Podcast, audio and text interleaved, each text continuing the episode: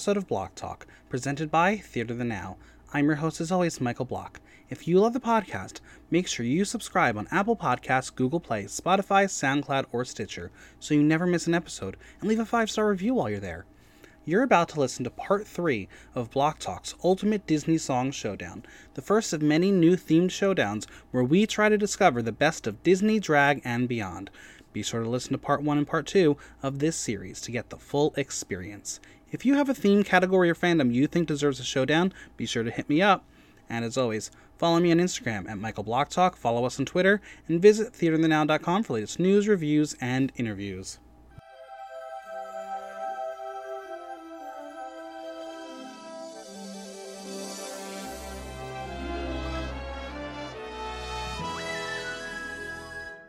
We're almost there. At last, I can see the light as we are in the final preliminary round of the Ultimate Disney Song Showdown, as we're into the unknown territory of the 21st century. Joining me are some fixer-uppers, Harry Grande and Tim Bell. Hello, hello. Hello. Hi. Uh, we were supposed to have Marilyn Manho with us as well as our fourth panelist, but um, she is MIA at the moment. Um, she may pop in at the middle of the podcast. We don't know. But we are going to proceed forward because, you know, time is of the essence and we, we, we got plans. So, today, we are going to discuss the 21st century Disney animated films. Before we do that, how are you both? I'm alive. Yeah, me too. Yeah. Barely. Ups and downs, ebbs and flows, but feeling good, excited to be here. Thanks for having me. Yeah, Michael. and um, I, the other ones we dis- we we disclosed our locations. I'm in Astoria. I'm in Astoria. I'm in Orlando, Florida. Yeah, there we go. We, we love love the diversity here. Um, so one we also discussed what your relationship or our relationships were with Disney as a company, a franchise, all that fun stuff. And we all we learned my backstory in, in the first podcast. But what is your relationships both with Disney? Tim, you want to go?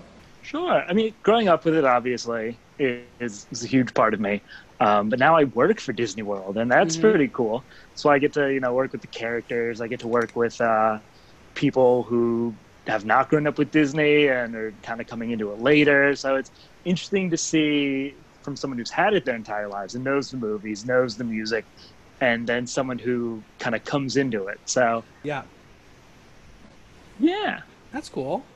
I similar, similarly also grew up with Disney, huge Disney household. Um, and I do have a really good best friend, my sister, who lives and works down in Orlando. Tim, you actually know her, Miss Katie Beck. Um, and so I've been very fortunate enough to be on her journey with her and visit her at least once a year and go to parks and have all of the inner working knowledge without actually being in the full Disney bubble. Um, but let's be honest, I'm there anyway. Yeah. So, It, I mean, Disney is a fandom, and it, it's one of those fandoms where it does not know age. You can be any age and still be a Disney fan, and that's what is so magical about everything Disney. And like, I'm excited that I'm getting to expand the podcast and include Disney a little more, uh, because I, after recording the first few, this is not the only uh, showdown we'll be doing on Block Talk. Um, I mean, have a battle for which is the next one we're going to do um because i have so many ideas but i'm excited to get into the 21st century because it's a very interesting um i guess 20 years now of animated films and how it it, it took an interesting turn past the renaissance years indeed did. but yeah, so we're going to discuss the 21st century Disney animated films within the Disney Animation Studios canon from Fantasia 2000 to Frozen 2. This list will not include any Pixar, Disney Toon Studios, live action, or mixed live action animation films. The reason for this, keep it simple, we would have no overabundance of options, and we'll do showdowns for those later. Um, so we will discuss discuss my list of songs, cut eight initial songs from this list. If my panelists have pitched a song, additional songs will be included. So it can be up to 11 potentially. After the three preliminary rounds, we will have a final total of 64 songs going into a bracket to determine the ultimate Disney song. So, what is the criteria to move forward? Impact, pop culture, composition, use in movie, awards, whatever we deem it to be, because we all have our own uh, scoring system, uh, whether we put it into points or we just talk about it. Um, we all have our own feelings, and that's what's so exciting about um, bringing people together who have different Disney vantage points. Um, before we begin, I want to reveal what movies we will not have discussions about because they do not have any representation on this list. They include Fantasia 2000, Dinosaur, The Emperor's New Groove, Atlantis the Lost Empire, Treasure Planet, Chicken Little, Meet the Robinsons, Winnie the Pooh, Wreck It Ralph, Big Hero 6, and Ralph Breaks the Internet. Because they didn't really have any songs. Eartha Kitt almost had a song in Emperor's She, New Groove. she almost did, and then they put it in the um, the animated series. And there is a there is a song in Emperor's New Groove. There's a couple. Yeah, but they're just they're, they are they even close to being what's on this list? No. I mean, you could have pitched it, but no one pitched it. I know. Um, but yeah, so we're gonna go through it, and again, we all have opinions, and I'm excited to hear what they're gonna be. Shall we get into it? Sure. Let it go. All right. So we are going to start off in 2002 with Lilo and Stitch with the song Hawaiian Roller Coaster Ride. It is written by Alan Silvestri and Mark Keali'i Ho'omalu, performed by Mark Keali'i Ho'omalu and the Kamahama I fucked that up and I don't care. School's Children Chorus. It is played as Lilo, Nani, David, and Stitch are having a surf day, and it's been covered by the likes of Jump 5 and Baha Men. What do we think about this song? Oh, oh, O'Hara, let's have feelings. I love it. Okay. It gives you that montage moment. It's like, you know, they're we're being cute little family. Definitely needed to happen in the story. And I Sure. specifically remember like seeing the music video for it like on Disney Channel because I think Uh-huh. that was still the age that I was watching you know, Disney Channel for stuff. Sure. So I'm for it. I'm for it. I love it. Yeah, and I so think, it- go, go I ahead. guess, plot points in the movie.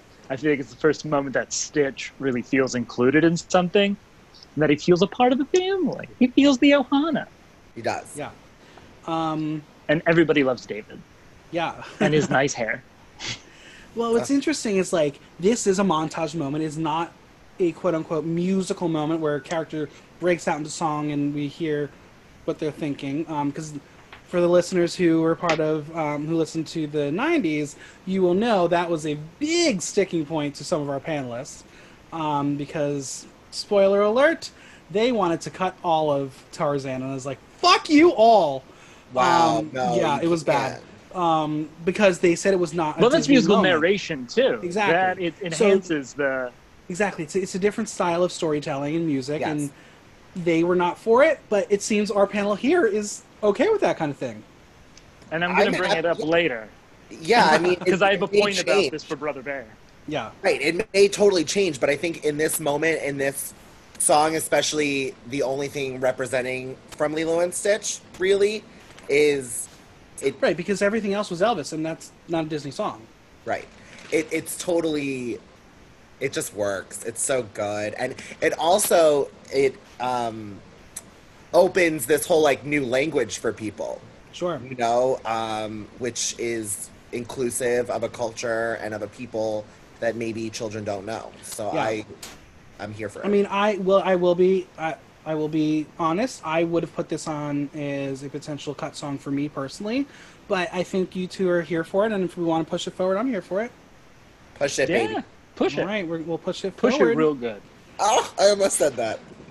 Look at us. Moving on to our next film. It is 2003, Brother Bear. Starting off with Look Through My Eyes, written by Phil Collins. It is an end credit song performed by Phil Collins. It was eventually recorded by Everlife for the Bridge to Terabithia soundtrack and for Disney Mania 4.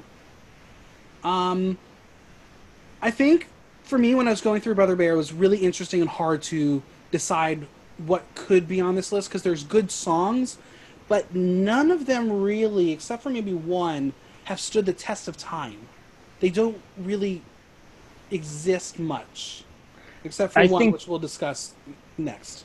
and I feel like a lot of the issue, and it's a thing that happens with Tarzan, and I think they tried to replicate it in Brother Bear, where the music is providing narration and kind of like overarching feeling with Phil Collins, but it's just not successful because I feel like, especially with Look Through My Eyes, it feels so generic. Sure. It feels like a generic early it's 2000s it's a stunning American song. Idol song. Like, yeah, it's a beautiful song. Lyrics are great, but is it a Disney song? I don't know. Well, I think also the fact that you bring up that it's end credits, where in Tarzan you have it being pushed through of a mm-hmm. narrative. I mean, I know we're about to go on to the next one, which does it differently. So, Yeah. like, some people may not even stick around to hear this unless you're fully listening to the soundtrack, which I personally have never done. I only recently saw Brother Bear, and this didn't. I have no real recollection of it. Sure. So does it? Do we feel like this is definitely a chopping block song? Yes, but also I just want to say, like, Phil Collins. Well, right. I mean, let, let, let's move on to our next song, which I personally think should move forward if we're going to push the song forward. It's Welcome from Brother Bear, written by Phil Collins. It is performed by the Blind Boys of Alabama and Phil Collins as Kenai adjusts to the bear community. Ha ha ha ha. Um, It's it good. yeah. It is featured in the Parade of Dreams parade for the 50th anniversary of Disneyland and covered by Jump 5 for Disney Mania 2. Because it Jump didn't five. Jump Five is an early 2000s Christian um, kids band. Yeah, I forgot Cool. about them, but they had some good music. Yeah. Um, but I think because this song was included in the parade, and this is the only song that made the crossover to having a Disney journey, and it's a really beautiful song. Thoughts? Tim? I'm not a big fan of it. Okay. I, I I just feel like it. I don't know. I'm trying to put together my feelings on it. Okay, then I'll go. Um, Maybe because yes. maybe I'll if something I say will spur within you. Well, I think it's I think it's necessary for the for the story. Um, as a you know cubbish gay man, I like enjoy the welcoming into the bear community. Um, Phil like Phil Collins sounds great on it. Um, I, I haven't heard the covers and I also didn't know that it was used by Disney. So for me, that's some sort of criteria that like they, the powers who be, feel some way to it to use it in a 50th anniversary. But that also could just be of like, oh, we need to include Brother Bear, so let's just give Sure, this. Or, but I- or I we think- need to include early 2000s, so let's just use this. But if we're gonna have we can put on the chop and not and re, we're revisiting right Sure, so that's absolutely. one and done because i i do like it and i would like to have a representation of brother bear in the end so i would i i don't know tim I, I, I personally would like to move it forward, but if if you want to put it on the chopping block and discuss it later, I'm cool with that. I'm for the chopping block. We can discuss it. We can have a second discussion. All right. Come around. Just- Well- we, don't, we don't have a lot that we could chop though so like We don't know that. We okay, don't know this yet. is only the third song but i'm gonna say let's have a second discussion so i'll Okay, chop it all right. as well because Well- there are like some other good ones happening Yeah. So because I let my panelists uh, pitch things, I did have a pitch from Marilyn, which would have been from Brother Bear. Uh, her pitch was for No Way Out, um, written by Phil Collins, performed by Phil Collins as Kenai tells Koda the story about him and the Great Spirit as we learn that Kenai's meeting with Koda was not a coincidence but destiny. Um, originally, the song was not going to be used, but was added in to cover hearing Ke- um, to cover hearing Kenai telling Koda about his mother's death because kids didn't want to hear about you know death. So, no way out. I will say, not a memorable song in my opinion. i don't remember it at all I don't, and I watched it this morning. Because like the thing is, is like the scene is already heavy because you know what Kenai is telling Koda. Right. That you're trying to process like the emotions more than the the mood. It's a pretty song. Is it my favorite from the movie? No, I don't think so. On My Way is my favorite from Brother Bear. I love On My Way, Mm-hmm. but it's not on the list. It's not on the list. all right let's chop it. All right, let's put it on the chop block. I'm, I'm, uh, yeah, All right, I, I don't. There's, it doesn't sound like there's any uh, support for it. Period. Um, I mean, I would have loved to hear what Marilyn had to say about it because obviously it was an important song for her, but we're cutting it for now. We're gonna move on to 2004 to the grand movie Home on the Range, starting with Little Patch of Heaven. Music. by It's so cute. It's It really is. cute. That's Music what by Alan Menken, lyrics by G- Glenn Slater. It is performed by k.d. lang as Maggie is brought to her new home at Patch of Heaven. It's a cute song. It's a cute moment. Um, I included it because k.d. lang does sing it stunningly. It's a, it- it's a nice underscoring for the moment. Is it my favorite from the movie? No. Would it be the one that I would push through from Home on the Range? No.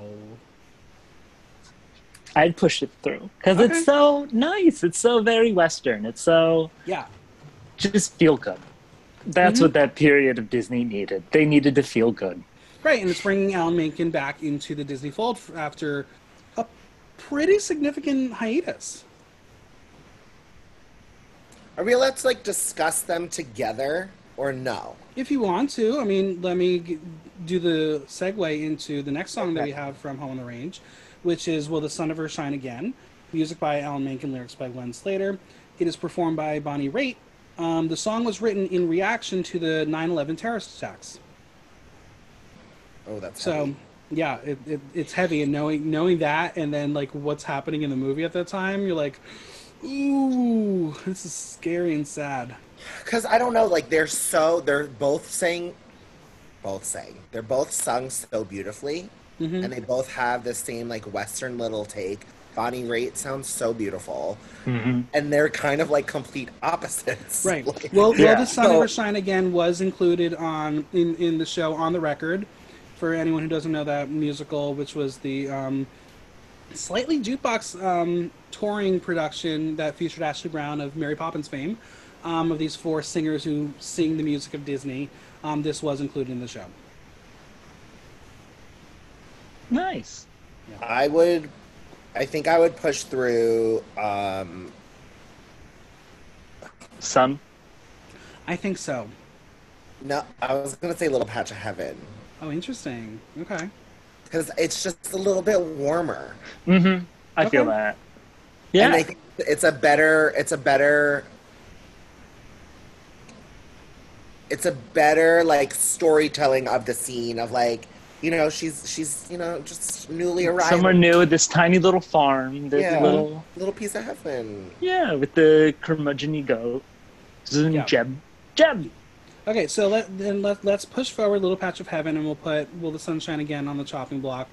Um, I think for me, that's like that, not only having three because it's kind of like a very easy push or not you know yeah, I mean, because I, I feel like that one it would be toward the top of my list of the songs potentially on the chopping block right now that would make it through. But we shall see, because we we got some we got some fun coming up. yeah We're gonna move on to the year 2008 after a four-year jump because there's movies in between that we're not including. Uh, the song is "I Thought I Lost You" from Bolt. Music by Jeffrey Steele, lyrics by Jeffrey Steele and Miley Cyrus. The song is performed by John Travolta and Miley Cyrus for the end credits. Then, and the song was nominated for a Golden Globe for Best Original Song. Um, it's a very 2008 pop song. It's really cute. Um, it was Miley it's a- Cyrus in her yeah. in her Disney Channel period. Yeah, Yeah. It, it was really. I do cute. love Bolt though. I love Bolt the movie. It's a it's a fun it's so movie. cute. And the Um, pigeons, the pigeons are my favorite. so i haven't watched it yet because it's not in my um timeline yet Yeah, but I think I've seen it once in pieces. Listen to the song. I would say yes. I think Yeah, I Miley think does a good job. I think it's it's definitely one of those that's like a representation of just a song for the movie and really has nothing to do like you know. It's a Yeah. single. It's a single from Yeah, the it movie. is. It, it, it is a an, another end credit song, but because it did have because it did make it to the radio, kind of like it, it does get a little boost as opposed to other end credit songs. Um, I, I I'm not sure if I it's like an, one that I would man like automatically push forward, but I, I'm I'm here for it because the sound is different than a lot of what we're going to get later. Okay, Yeah, I'm I'll in. push through. All right, it's going through right now. So what do we Okay. have for push through? We'll, we'll, we'll get through it later. We- I'm I don't want that to influence anything. Okay. Um, but I mean, again, take your notes if you wanna. We are now moving on to what's going to be a very interesting moment in um, this podcast. Um, it is 2009, and we're going to discuss The Princess and the Frog. Buckle up, kids, because there's a lot to discuss. Um, we're going to go through them individually, starting off with Down in New Orleans. Um, the song is written by Randy Newman, making his Disney animation debut because he did a lot of Pixar. Um, the He also did James and the Giant Peach. Yeah, well, that's that's not Disney animation. That's not one of those. But no, he's Is that he's done- Skellington? I think so. Because it's Tim, Tim Burton, right? No, it was um, uh, Henry Selick, Oh, who did Nightmare. right. Well, same same style, but yeah. Um, yeah, Down in New Orleans, song um, is performed in the prologue and the finale by Anika Noni Rose as Tiana, and later by Dr. John in the actual movie. Um, it was nominated for an Academy Award for Best Original Song. You know what? I don't agree with that. Me either. I love it. I this is one. I love it. This is one from Princess and the Frog I would cut. I would say it's Oh. my favorite. But I will give that it does set story and scene Absolutely. like very like very well. Opens it, you know, where are we? This is what it is. This is going to be the set and the pace of the movie. But And to feel. yeah, that Sure. yes, it definitely sets it up super well. I don't know. Maybe I'm talking myself out of it. What's interesting though is compared to the other entries we're going to get from Princess of the Frog, That's this is it. the narration when you have the others that are musical moments. Right. So it's it's like which do we value more? Because are we going to push through all the songs from Prince of the Frog? I don't know. So I would put Down in New Orleans as a potential chopping block because I think there are others that are absolutely moving forward. I would too.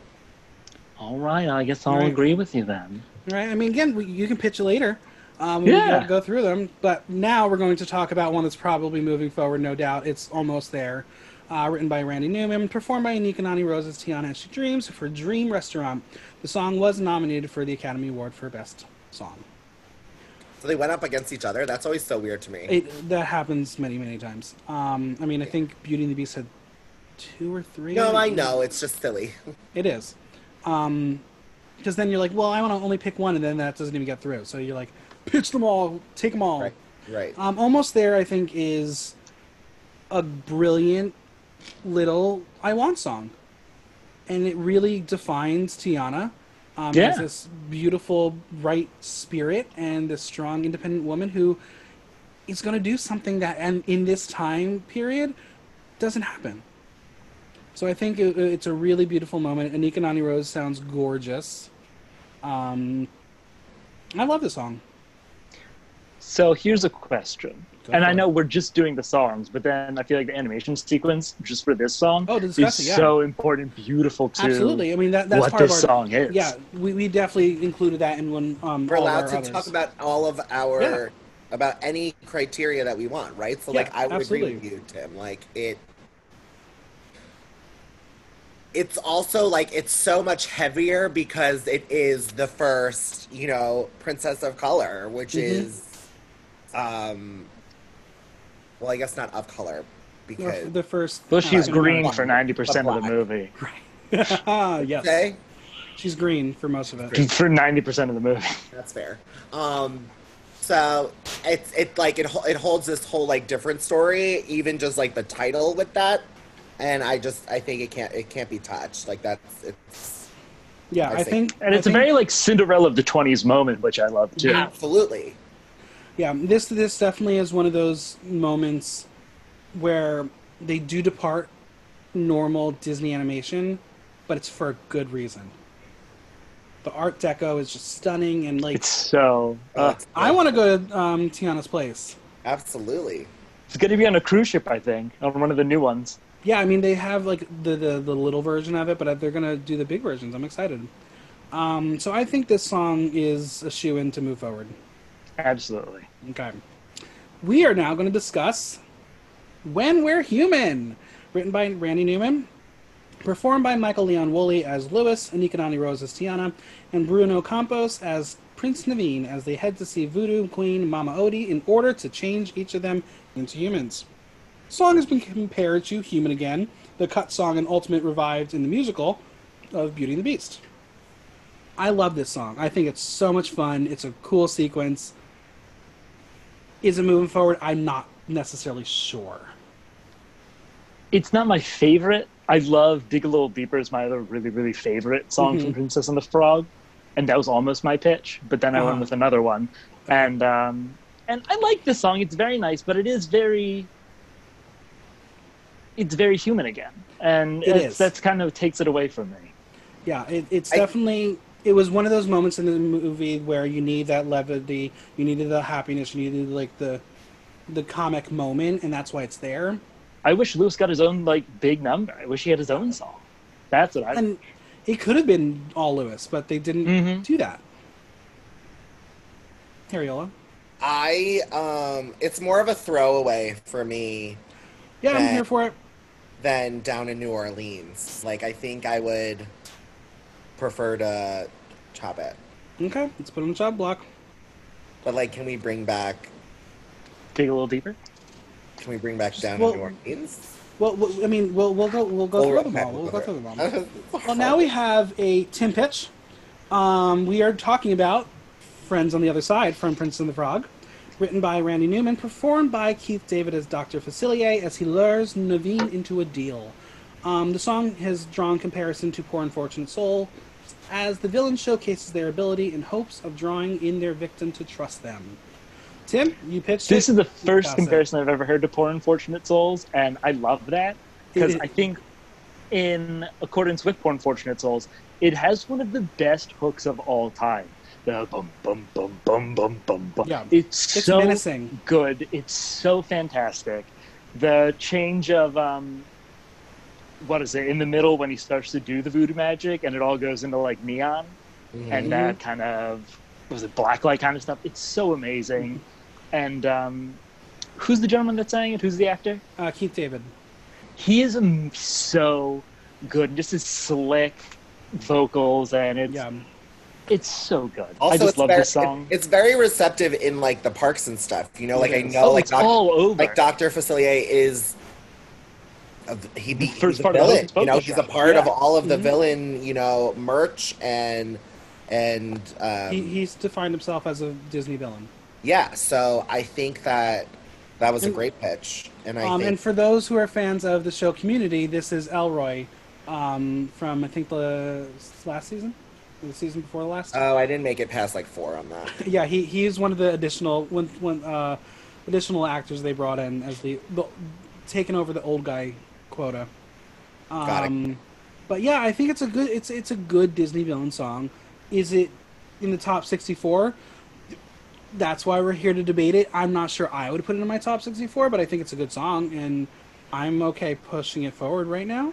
And I'm just thinking with the addition of the Princess and the Frog refurbishment for Splash Mountain, just going up the uh, Yeah, up the ramp, then just hearing that dun dun dun dun dun, Could be good. terrifying. Yeah. I'm so in love with that. So how are we feeling? Friends on the other side. I'll push it.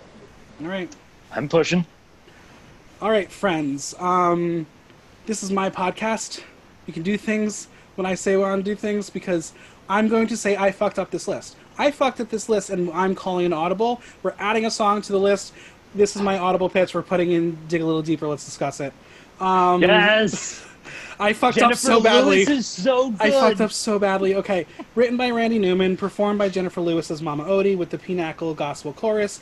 The cover there's a cover of the song performed by China Anne McClain during the end credits of Descendants 3. I will say that I started working on this list when we got the announcement of Splash Mountain being changed into Princess of the Frog. As a lover of Splash Mountain, I was a little bitter. I was like, fuck, fuck Fran- Princess and the Frog. Was it necessary? Did it need to happen? Yes. But, you know, I'm, I'm going to miss some of the music. I watched a video this week where they were talking about what the new overlay was going to be like.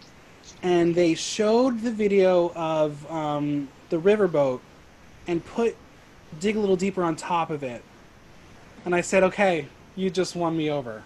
With the roseated spoonbills, I can just see it. I can see I that see it. riverboat. It's so it makes too much Absolutely. sense. If we're if, if I had to only put two songs from Prince and the Frog, this would be my second song.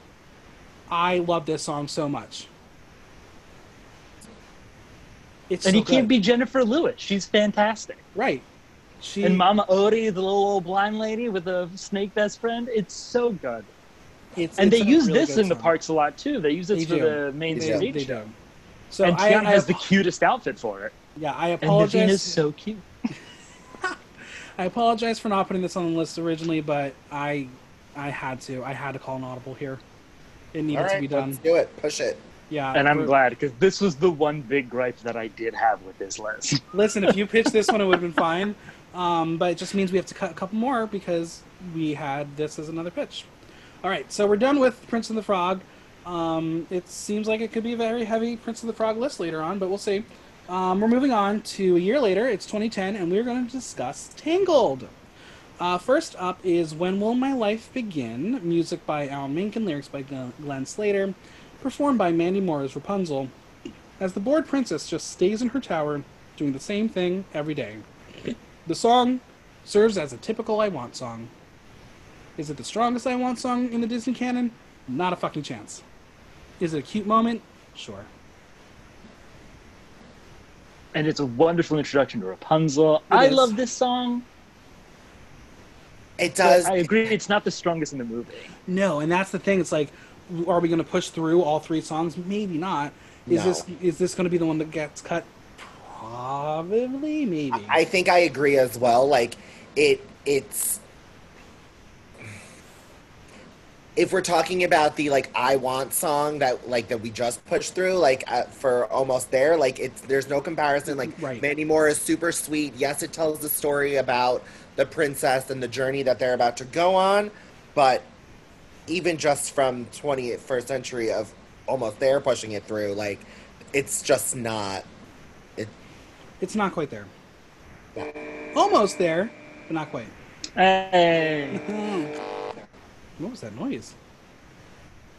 I almost did that joke, but then something happened with my sound again. So Yeah, I was like, what is that noise? Okay, here we go. Um, I think that let's put it on the chopping block. Is it possible it may make it? Sure, but I would rather discuss the other two songs first. go. Next up, from Tangled, Mother Knows Best. Written by Alan Menken and Glenn Slater, performed by Donna Murphy as Mother Gothel to Rapunzel about how bad and dangerous the world outside her tower is. The song has similarities to Stay in Here from The Hunchback of Notre Dame, um, and it is very much the witch from Into the Woods. I mean, if And you just want so to, insane. Who is she It's in so Hunchback? no, the song No, she- has it's just similar. similarities.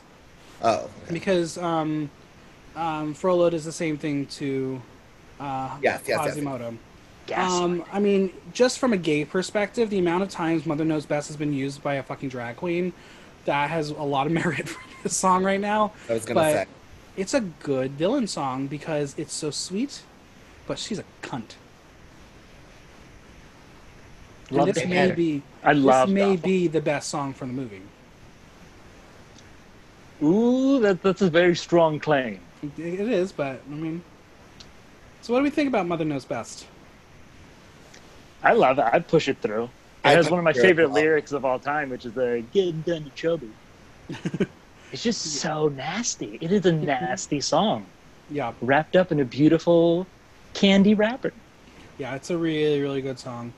Um, and it, it's a good depiction of Mother Gothel as like this motherly figure who is not meant to be a mother. Mm-hmm. It also gives you a little bit of like um what what are her true intentions? Like does she like you know, it's a play on does mother actually know best cuz like I think there it's hard cuz there is some good in her a little bit. Mhm. She just can't keep it, you know, and Yeah. her and she's just more selfish than she is good Absolutely. but I think it it is that nice little play on it, you know. Yeah, I th- and I think that's what is so good about the song is like Yeah. it's a good twist on a villain who has good intentions but executes it pretty shittily.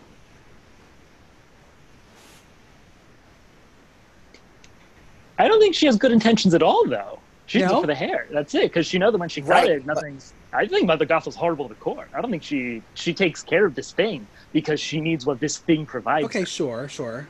Right, but that's why it that's why it's so good is because you're just like Mhm.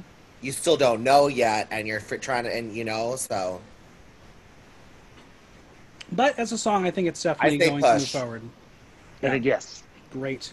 And finally, from Tangled, we have I See the Light, written by Alan Menken and Glenn Slater. The song is sung by Mandy Moore as Rapunzel and Zachary Levi as Flynn Rider, as, as he fulfills her dreams of seeing the floating lights. The song was nominated for an Academy Award for Best Original Song. I'm just going to say I don't like the song, but I appreciate the song for what it has done for Disney.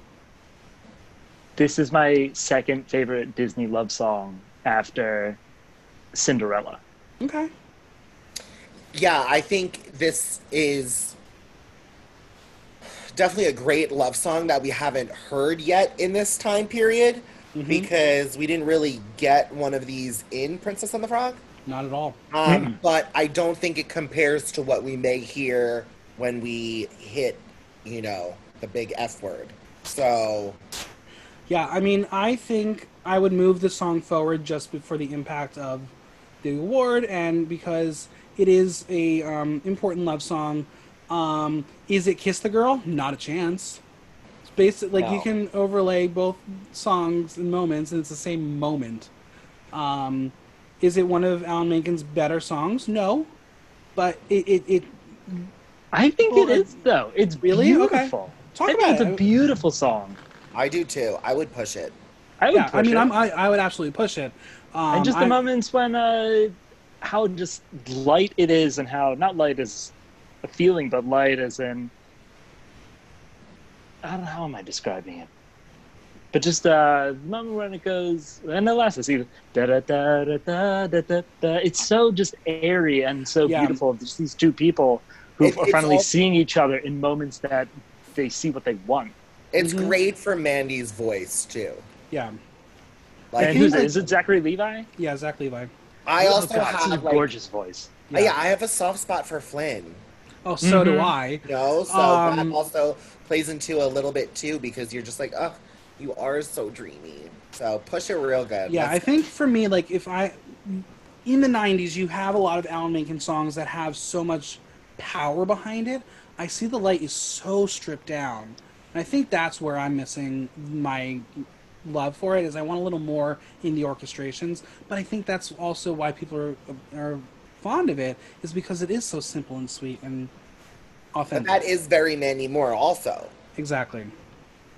So pushing it forward, we're going to the big F word. Yeah, let's Two- go. 2013, Frozen.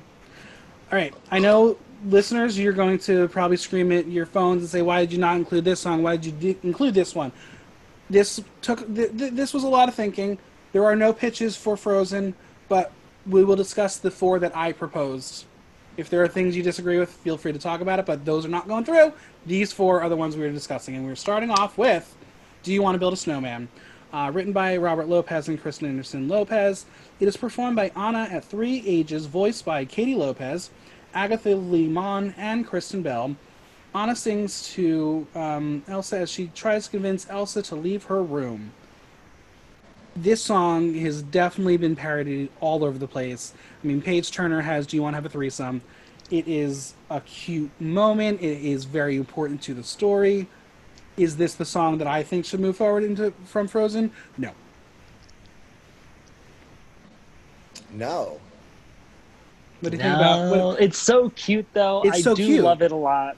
But there's so many other good songs from Frozen as well exactly. to go forward with. Yeah, but I think it was important to include in this list because it is, um, it was it is a journey song in a in the sense that we do have a time lapse, and that's something we don't we've really never seen in a Disney movie like this, where you have a singular character going from three ages, singing to her sister. We see it in uh, Hakuna Matata. Well, I mean that's only like a one one gap. Um, and it's not even, and yeah, we, similar, but this one is cutesy. And who, I mean, how many times have you texted a friend when it snows and said, "Do you want to build a snowman?" I I sure live in have. Florida. I'm Exactly, it not snows all allowed the to have time. snowmen. I don't know. I think it's good. Like, and the emotional moment of after the parents die, spoiler. And Ah. when Anna asks it again, you're just like, oh, my heart. Ugh. yeah, like that's the thing is like I've definitely like cried to this. It invoked Mhm. so much emotion, more so than I think any of the songs in Frozen. Interesting. Okay. Okay. Yeah, I would push it. I'm pushing. I, I've changed my tune. I'm pushing it. I think it's a wonderful song. All right. I guess we're gonna. I push forget this how much forward. I really love it. That's the thing about Frozen. Is when I listen to the music again, I'm like, I, I love this. This is amazing. Yeah, I think the only re- one reason why I would not push it forward is sequentially it works for the movie. When you listen to it out of context, just the soundtrack, there's so much orchestration that you kind of lose the Disney song of it. But for the movie, it works. You know what I mean? There's so much like animation happening that you don't hear when you're listening to the soundtrack. But you kind of do um, hear it but when the boat sinks You hear that and you feel that. Yeah, Yeah, I like, guess. You know that bad things are happening. Yeah, I I mean, I think it's, it's almost like a 50-50 split of orchestration versus lyrics. I think they do it really, really well. There's a lot packed in there Mm-hmm. for both like story and characterization and like like this one moment literally pivots the whole entire story Sure. and separates them for very like it starts the begrudging Yeah, Mhm. I mean this this is, I guess, an I want this is an I want song with a, a twist. Uh, Anna's Which not saying I so want, clever. right? It's not saying I want. It's I, do you want? Um, it, it's it, it's heartbreaking. cry yes push it through Okay, all right, we're gonna discuss um, the next one, which is "Love Is an Open Door," written by Robert Lopez and Kristen Anderson Lopez, sung by Kristen Bell as Anna and Santino Fontana as Hans. As the two meet and realize that not only will they finish each other's sandwiches, that they will not, they will not shut each other out and thusly get engaged. It is technically a hero-villain duet, and those are very rare in the Disney canon. I've never thought about that, but you're yeah, right. It is a uh, hero-villain duet. yeah but it's because I- you don't know so is it Well, he no, he. You look at him, you're like, oh, he's he's a bad man. Um, I, i was love gagged this the first time I was gagged. yeah i was gagged the first time Yeah. Oh my god, I did not see it coming. It was so good See, I, I mean, because he he's the whole time there. He's like, we got to find her. We got to help them. We got to do it. writer- Don't kill Elsa when you find her. For me as a writer, I was like, there is there has to be a twist somewhere, and we already know that Disney pivoted on making Elsa a villain, so I knew someone in on the good side was going to be a villain, and I knew Kristoff was not going to make that turn. So that's where I was like when I watched the movie. That's the things that went through my head, but. yeah for sure. I try not to analyze. I just go with it. I just This let song it is take pretty me. fabulous. Mhm. It also has been parodied and done. Mhm. I mean, how many like dads with their daughters have Yeah. lip synced to it, and vice versa. And Hariola and Seraphim. did we? You did you did it both ways. You both did po- both parts. You, Ugh, I used to get so drunk. my yeah, it was um, it was really cute. Um, because when I guess you let her decide uh, what duet you were gonna do, and that's the one she picked. so we each swapped. Yeah, I remember. Um, yeah, I, I, I I would push this one for through more than I would. Do you want to build a snowman? So I'm for pushing this forward. I get nervous later on with the list because there are other things that I would like to push forward that may end up getting cut, but we'll see. I think there's no doubt this is a good song. It's a great animated sequence. And they reference Arrested Development, and I'm all for that. It's amazing. Yeah. We we stand Arrested Development. On it also podcast. is like you have to think about how like i mean let's call a spade a spade frozen was a juggernaut so like like we were, are talking about the animation with do you want to build a snowman but it's also here and they're you know up on the roof and they're doing the robot and Yeah. they have the clock and like all of that is so beautiful and so smart They're popping out the doors in the stable. right like it's it's I don't know the word. I mean, I I'm, I would say push it forward. Yeah. yes. All right, let's do it. Sticking on with Frozen, ladies and gentlemen, guess what we're talking about? Let It Go. Written by Robert Lopez and Kristen Anderson Lopez, performed by Adele's, Adele Dazeem, aka Idina Menzel, as Elsa. In the scene, Elsa has fled Arendelle soon after her ice powers are discovered. The song was nominated for Golden Globe for Best Original Song. It won the Oscar for the same category. It is performed by Demi Lovato for the end credits. It is featured on an episode of Glee sung by Lea Michele's Rachel Berry, whose mom on the show is played by Idina Menzel. Wow. Everything comes full circle. Um, I mean, let's. We, I want to discuss the song, but this This is this 64 has to include "Let It Go." yes, Yeah, it is like the most hyped up song on the planet. But you know Yeah. what? I think it deserves every single moment of the hype. It's amazing. It's one of those things that you have people who hate it just because they hate They hype, hate it, yeah. and they Mhm. don't like to feed into that. Um, I mean, just the other night, someone was saying to me, "Well, I don't like hype, so I don't like Chromatica," and it's like, okay, but you're just gonna hate it because of hype. Like, you can't do that. You have to objectively listen to it as a song. It's obviously a pivotal moment. It has, you know, the whole entire like gay background to it. Is that true? Is it not? I don't know, but there's still a fucking incredible reveal in the animation. Like she, Yeah. you know, she throws the fucking glove. Like it is. She just- builds a castle. She Yeah, builds like- a fucking castle I mean, and then as a to the uh, it's a- music. To the music. to the. it's a climax on um, the Frozen Ever After ride. That's when you go backwards. Um, I mean, this song is great. Is it overhyped? We'll get to Frozen 2 in a little bit. Um, but it, it, it, it, it's it's, It's my the that's my favorite bridge of any Disney song. The bridge of this song is so good. This really, I mean, we we talked about the impact that Prince and the Frog and Tangled made on Disney. This song made Disney Disney again in a way. It yeah, reminded us that because Pixar we- was the one pushing forward until Frozen really hit. Exactly. Like this was the reason why people are looking at Disney again and being like, okay, they're they're contenders and they're going to give us the things that we used to love. The- Like the nostalgia was back with Frozen. It wasn't the same animation that we were used to, but it was the same Disney feeling. And Let It Go just blew up. It, it literally, there's just so much magic Yeah. in it. Um, on all of the levels of what Disney magic is. There's actual leg- literal magic happening. There is like the colors of the cast and you like I don't know, it's just such like a freeing moment. yeah. Mm-hmm. Yeah. It's going through. Live your I mean, truth. Yeah. It's a beautiful song. And the Um, Demi Lovato version is fucking slays. Well, she can sing it a little better than Idina, but that's a different don't know, I love conversation. Idina. I will always love Idina, I'm sorry. She's a great recording artist.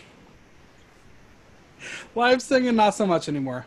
Not anymore, but like That's why I said she's a great recording artist. I've seen I saw her both in Rent and in and in Wicked. So like Oh, lucky you. you know, You saw Rent in 96? maybe not. I was sick. I saw Idina Menzel with Adam Pascal in Aida. Ooh, Mm-hmm. that's fun. Yeah, But yeah, I mean, we have to push it through. of course. so. It's, it's going through. I mean, Mhm. it- you- again, I would feel like this top 64 was incomplete without Let It Go. Should we just cut it? Oh, people would freak the fuck out. Um, but a song that could be cut. Let's discuss uh, the last entry from Frozen. It's "Fixer Upper," uh, Uh, written by Robert Lopez and Kristen Anderson Lopez, performed by Maia Wilson as Bulda and the Troll Chorus. The song brings Anna and Kristoff together and strengthens their romantic connection. I just love the song. I wanted to talk about it. Do I know it's going to be a cut song? That's fine. It's cool. It has my favorite lyric of any Disney song. And I don't see Just no when ring. they're no, when they're talking about uh Kristoff's problems, and the one little little troll's like, he only likes to tinkle in the woods. It's such a I fun, love cute that. moment.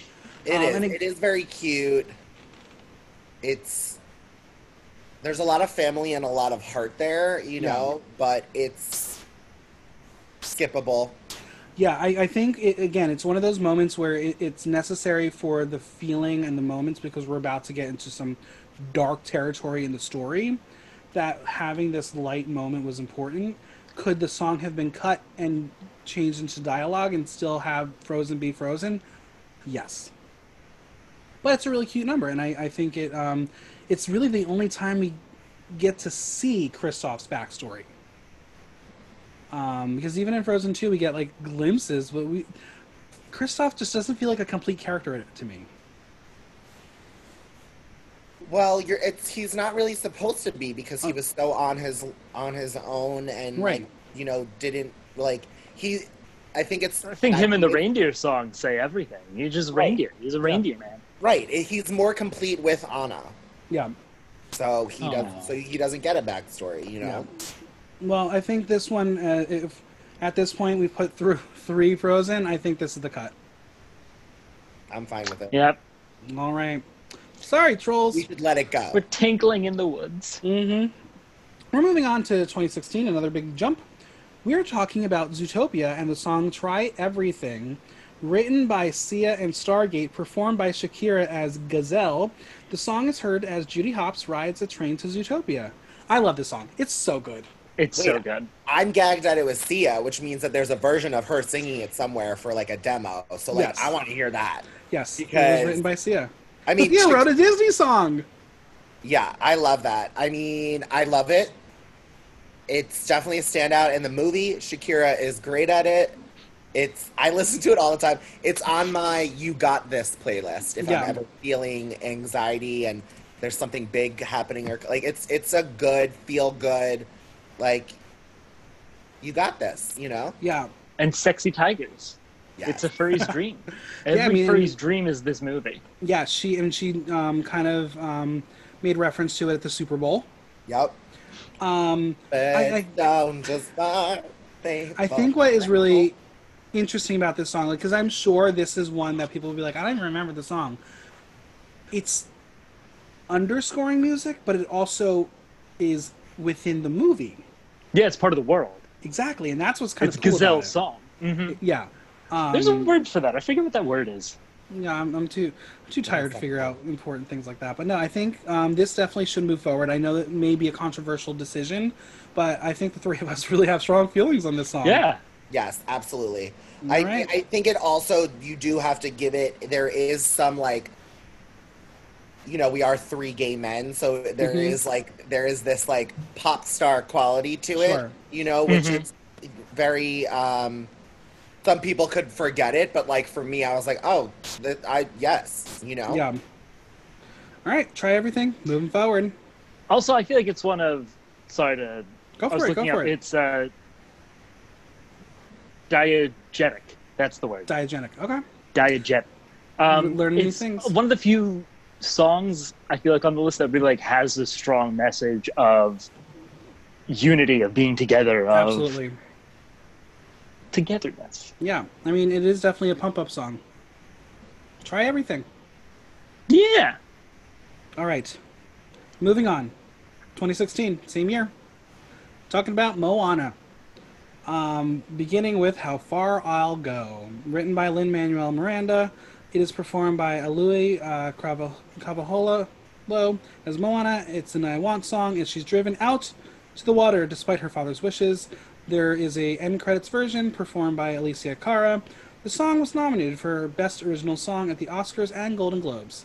Yet again, another song that I think needs to make it to the top 64 um, because it really redefined Disney again.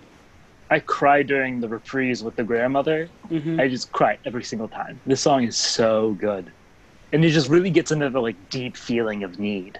Yeah, I think it was really smart of Disney to grab up LMM. even though I'm not a huge fan of him, I agree. Yeah, I mean, even I know they're like, you know, Disney Plus and Hamilton and all that, and there's some stuff about what he has done that isn't really that good around Hamilton. Um, but that aside, it's, It's a great song. great song. Did not. It, it, it, it- like I mean I have nieces and they kind of love Moana a little bit more than Frozen, and they and I think people do pref- some people do prefer Moana to Frozen. Absolutely. And I think that she sings it so well. Um, she um, she did it on the um, what was the COVID thing that they were doing? Like ABC sing along, family Sing-along. sing The- along. the- Oh yeah. She's singing on that, and it couldn't have been just like the recording, and maybe she was lip syncing. I don't know, but like she sounded so good, Yeah. and it it um with the animation, it makes it better. Like her crashing Sure. into the waves and doing it. Yeah, oh, I so think by by itself, it's really good, but in with the animation, it's even stronger. Yeah, I will say like maybe it's my lack of love for Lin Manuel Miranda. But the first couple times I heard it, there were some musical moments, and I was like, that hurts my ears. I don't like that. Like that one um, uh, time he's about to do a key change, but he doesn't. It, it's got that. We- it hurt, bothered me. But then you listen to it more. You're like, I hear the journey because now you're. I'm going on the ride with Moana because like Lin Manuel Miranda does some interesting musical decisions in all his shows. Um, some that are not necessarily pleasing, but it's more storytelling.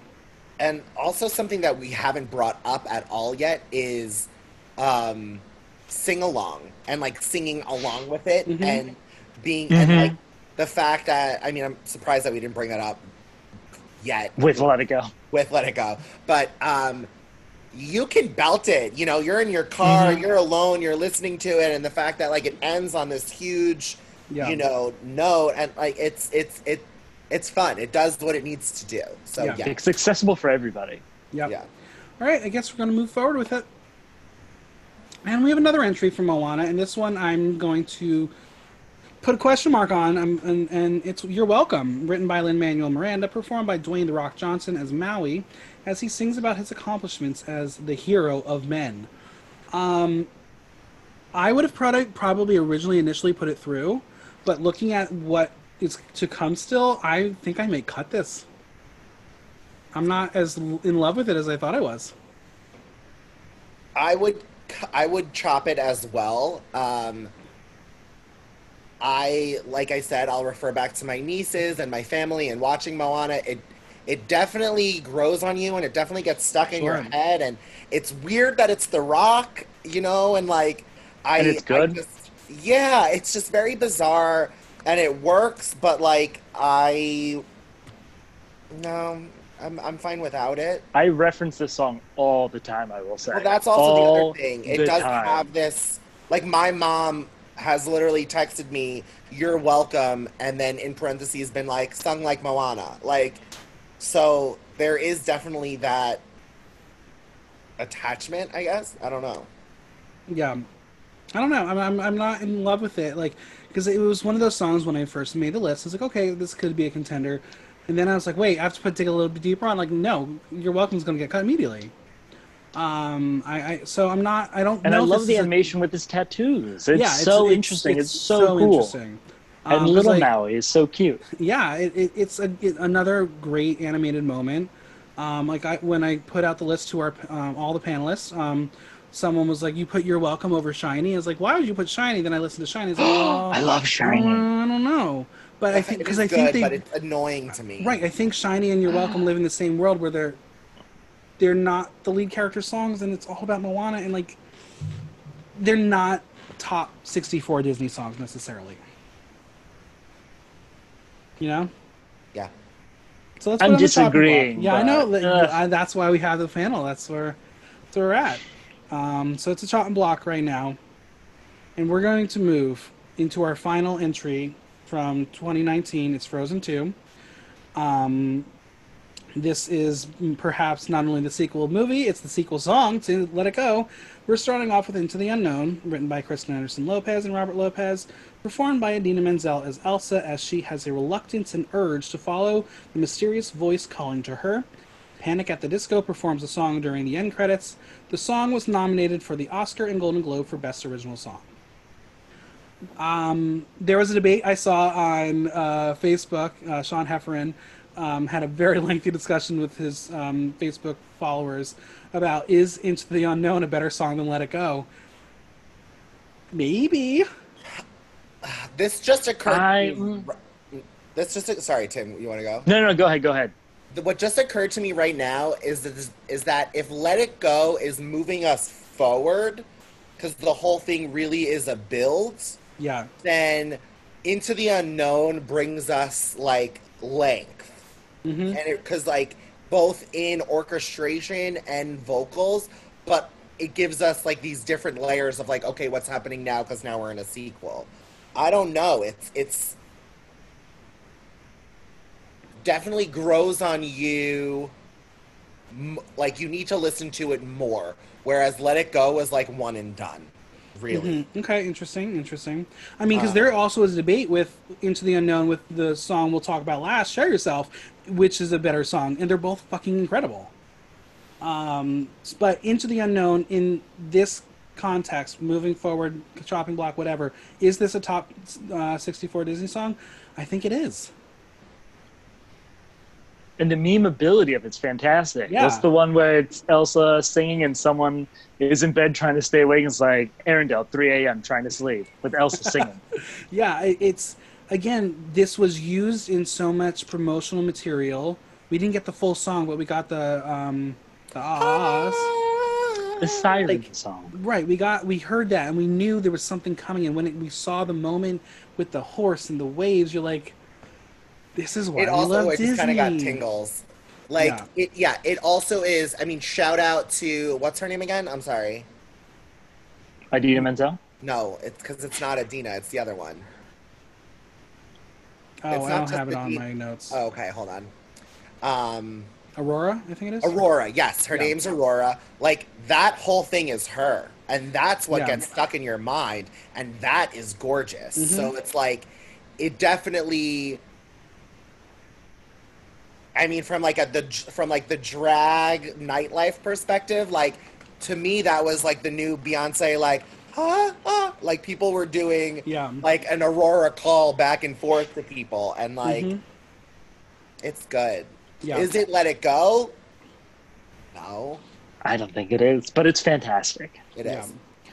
All right, so we're gonna move on to our next song. Um, I know this is your favorite. It's gonna get this cut. is the one I'm actually going to fight my everything for.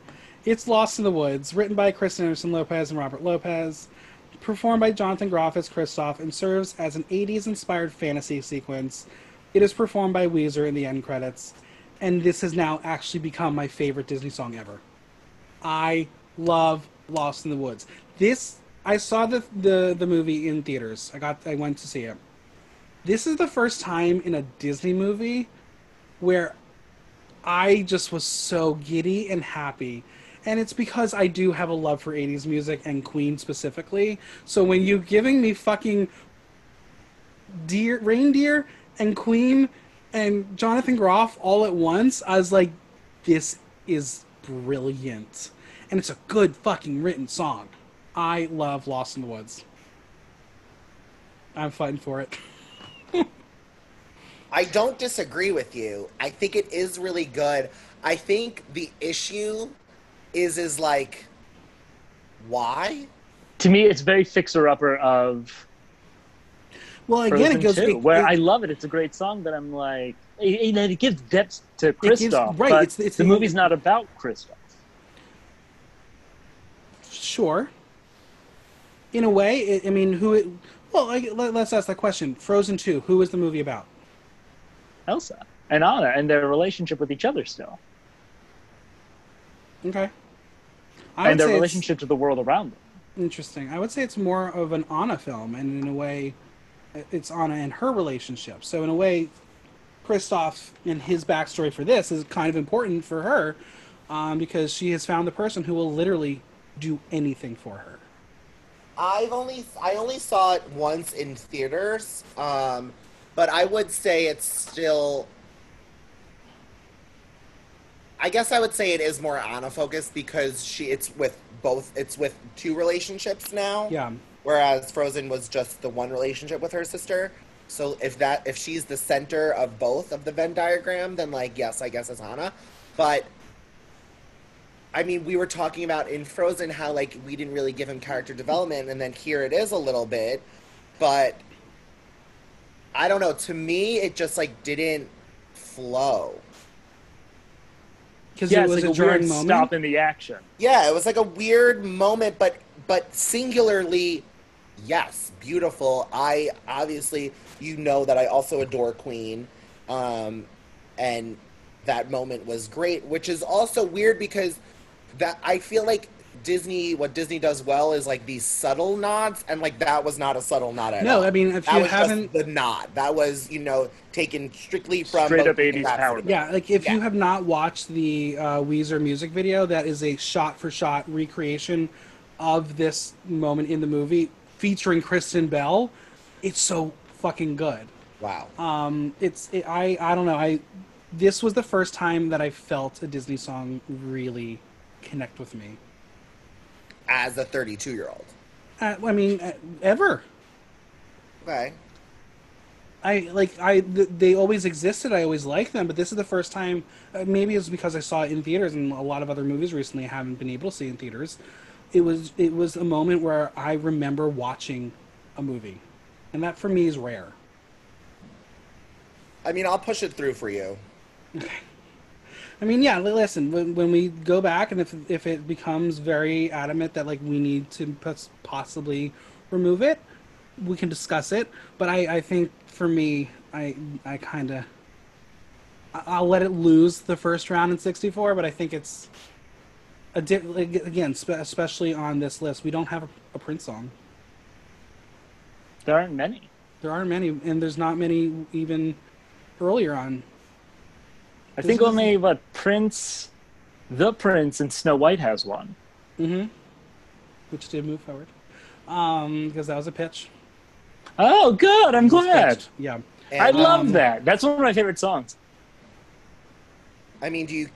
I mean, do you count Aladdin? Not really, because all of it is pre being a prince. And, and Made even Prince so, Ali. like he, he has one. He only had one song that moved forward, and that was um, a whole new world. Wow. He doesn't really have that much. Disney and Prince is not not not the great combo. You have Prince Naveen.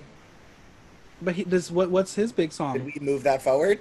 I can't Which one? remember. No, we didn't, right? Uh, no, no, the um, when we're human. When, when we're human now. We're human. Very interesting. Maybe we'll do a Prince showdown one day and be like, All right, Disney Lost in the princess. Woods. I say yes. Okay, let's let's move it forward right now, and we're going to talk about our last song, which I, I feel like potentially is another move forward. But it is "Show Yourself," written by Robert Lopez, Kristen Anderson Lopez, performed by Idina Menzel as Elsa as she accepts and learns her role as an iconic with an iconic costume change. This, to some people, is an equivalent to "Let It Go" because it is another queer-friendly moment. Listening to it, I've definitely had those vibes. I think to me, remember when we were saying about um, do you want to build a snowman? How much is dependent on the animation and how much Mhm. you're actually visually seeing, as opposed to if you're just listening to it. I feel like the song is very much that of Okay. the same vibe, where there's a lot of instrumental. There's a lot of stuff that Elsa is doing with the with the what are the, the elementals and Yeah. I like it, but I feel like I like Into the Unknown more Okay. as a song. I have Alright. to agree with everything Tim said. Sure, sure, sure.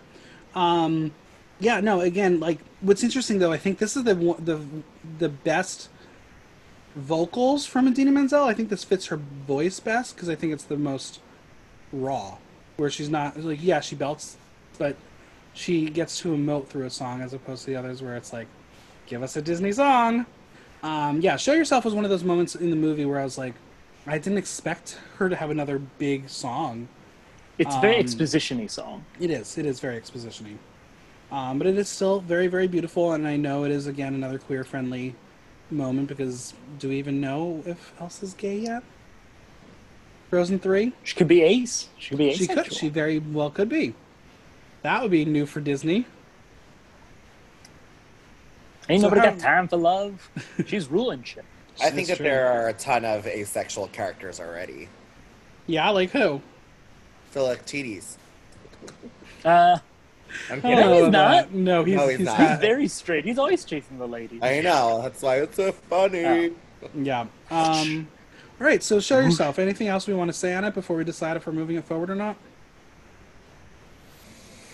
I feel like you're both saying chopping block on it. I'm It saying is chopping beautiful. block. It is beautiful, Mhm. but yeah, I don't. It.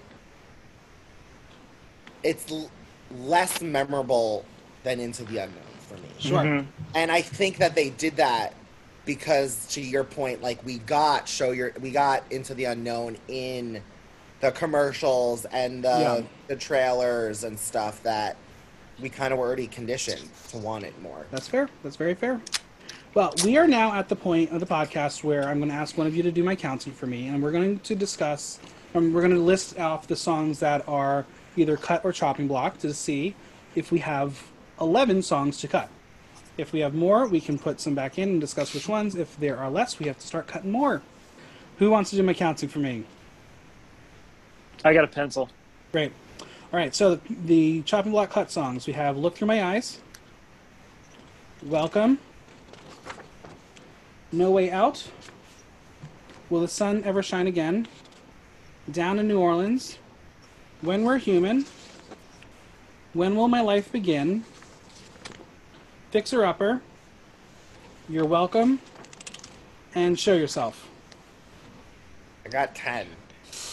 Oopsie. Okay. All right. So now At we're at a 10. point. So we, need gotta- to cut one more, right? We have to cut one more. So right now, from the ones that are cut chopping block, are there any that you were like, I need that back in?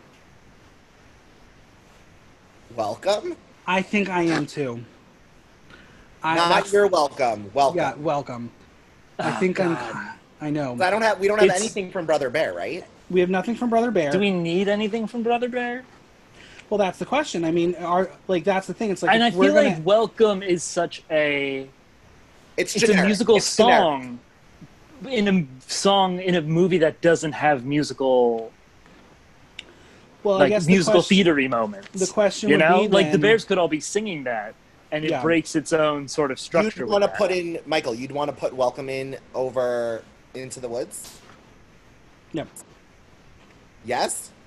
No, no, I would. I would. I, oh, "Lost in the Woods." What did I say? "Into the Into the Woods." Woods. No, I I, would keep I it. I would keep Lost in the Woods over Welcome, and that's the thing. It's Yeah. like I'm trying to look through this list and see what what I would cut for, um, uh, Welcome. I'm not. That's where I'm. I'm personally not sure what I would include. I mean, maybe the one- the one song out here that I'm like, I would be willing to cut is "I Thought I Lost You."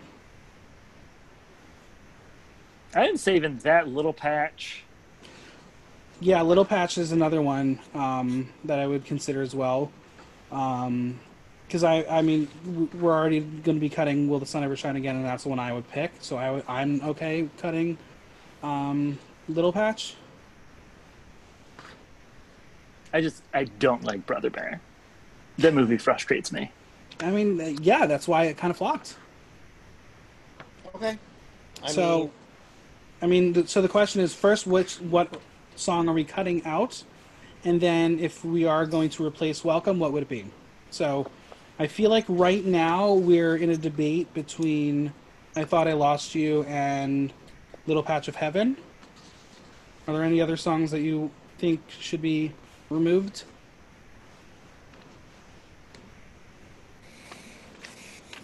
no, I think we did a really No, good job. I think we did do a good job. All right, so And we didn't then- fight. I just want to see Well, I this mean, we- we- knockout drag 'em fight. For we the still have one more decision to make if we're because I guess we're in agreement. We're gonna not include "Welcome," staying off. Well, yeah, I thought we just put in "Lost in the Woods." Right, we still have to cut one more song. So Why? we had ten. We have to cut Oh, eleven. we need to cut. We have to cut Okay. eleven because there are. Um, then is Little Patch or Thought I Lost You? I think Thought I Lost You is less memorable than Little Patch. yeah, That's my vote. Ariola. We so we okay. So should we go through the list of songs that went through? Sure. Yes. Hawaiian roller coaster. Wait, so we have to cut one of what you're about to say, Yes. Yes. correct? Okay. So we have Hawaiian roller coaster ride, Through. Little Patch of Heaven. Question. I thought I lost you. Almost there. Friends on the other side. Dig a little deeper. Mother knows best. I see the light. Do you want to build a snowman? Love is an open door. Let it go. Try everything. How Far I'll Go, Into the Unknown, Lost in the Woods.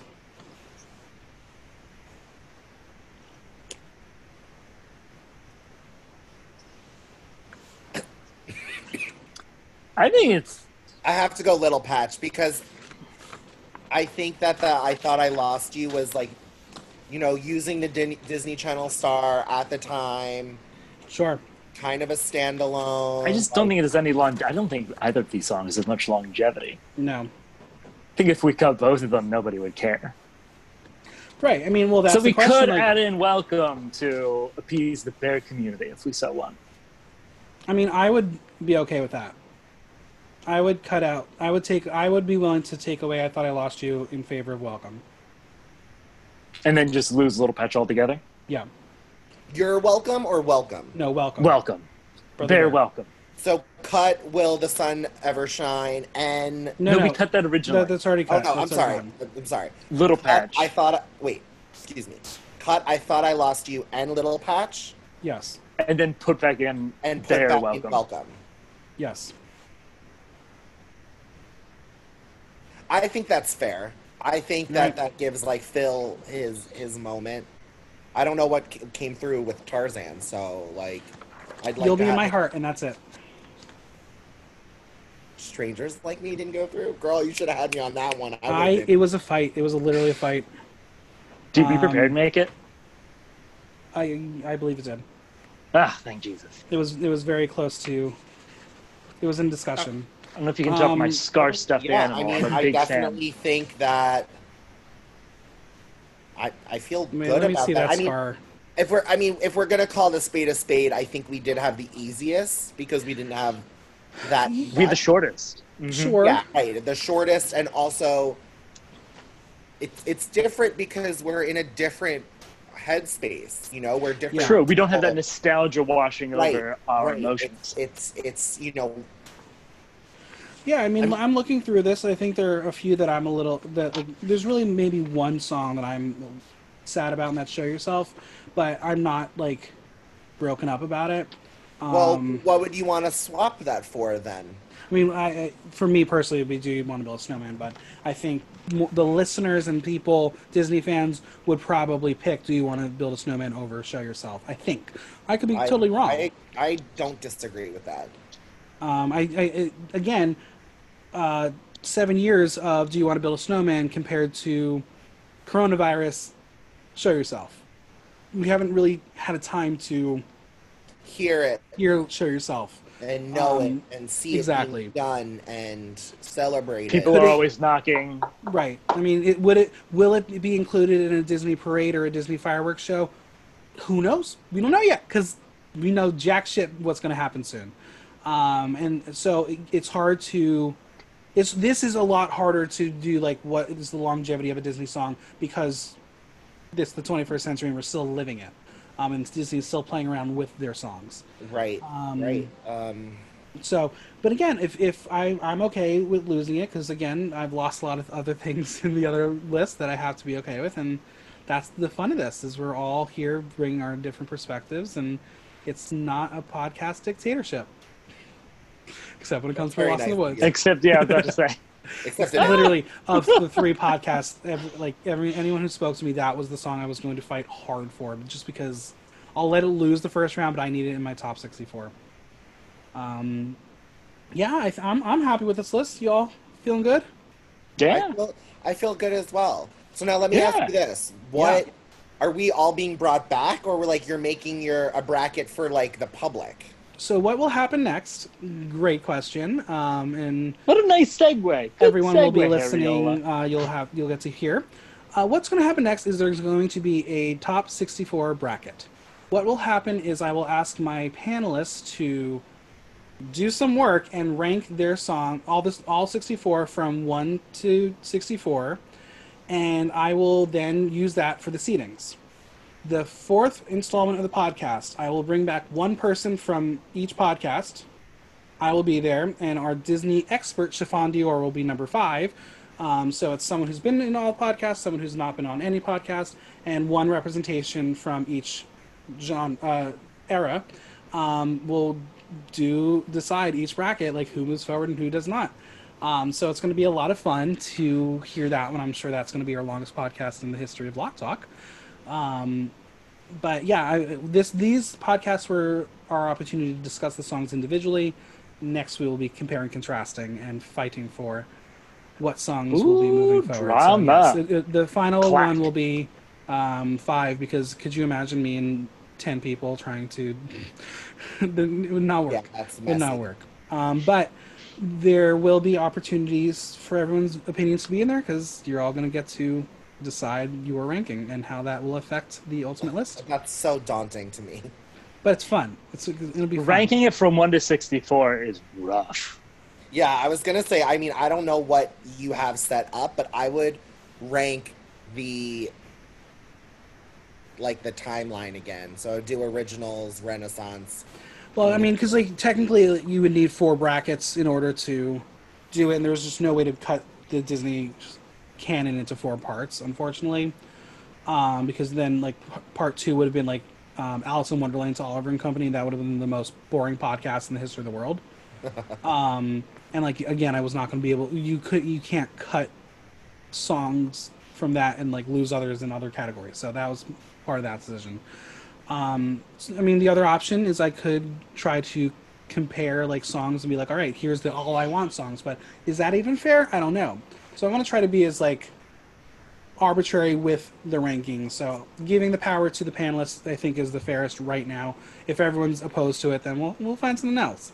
But um, that's going to be the next step is putting the bracket together and getting our new panel together to decide the ultimate winner. Looking forward to it.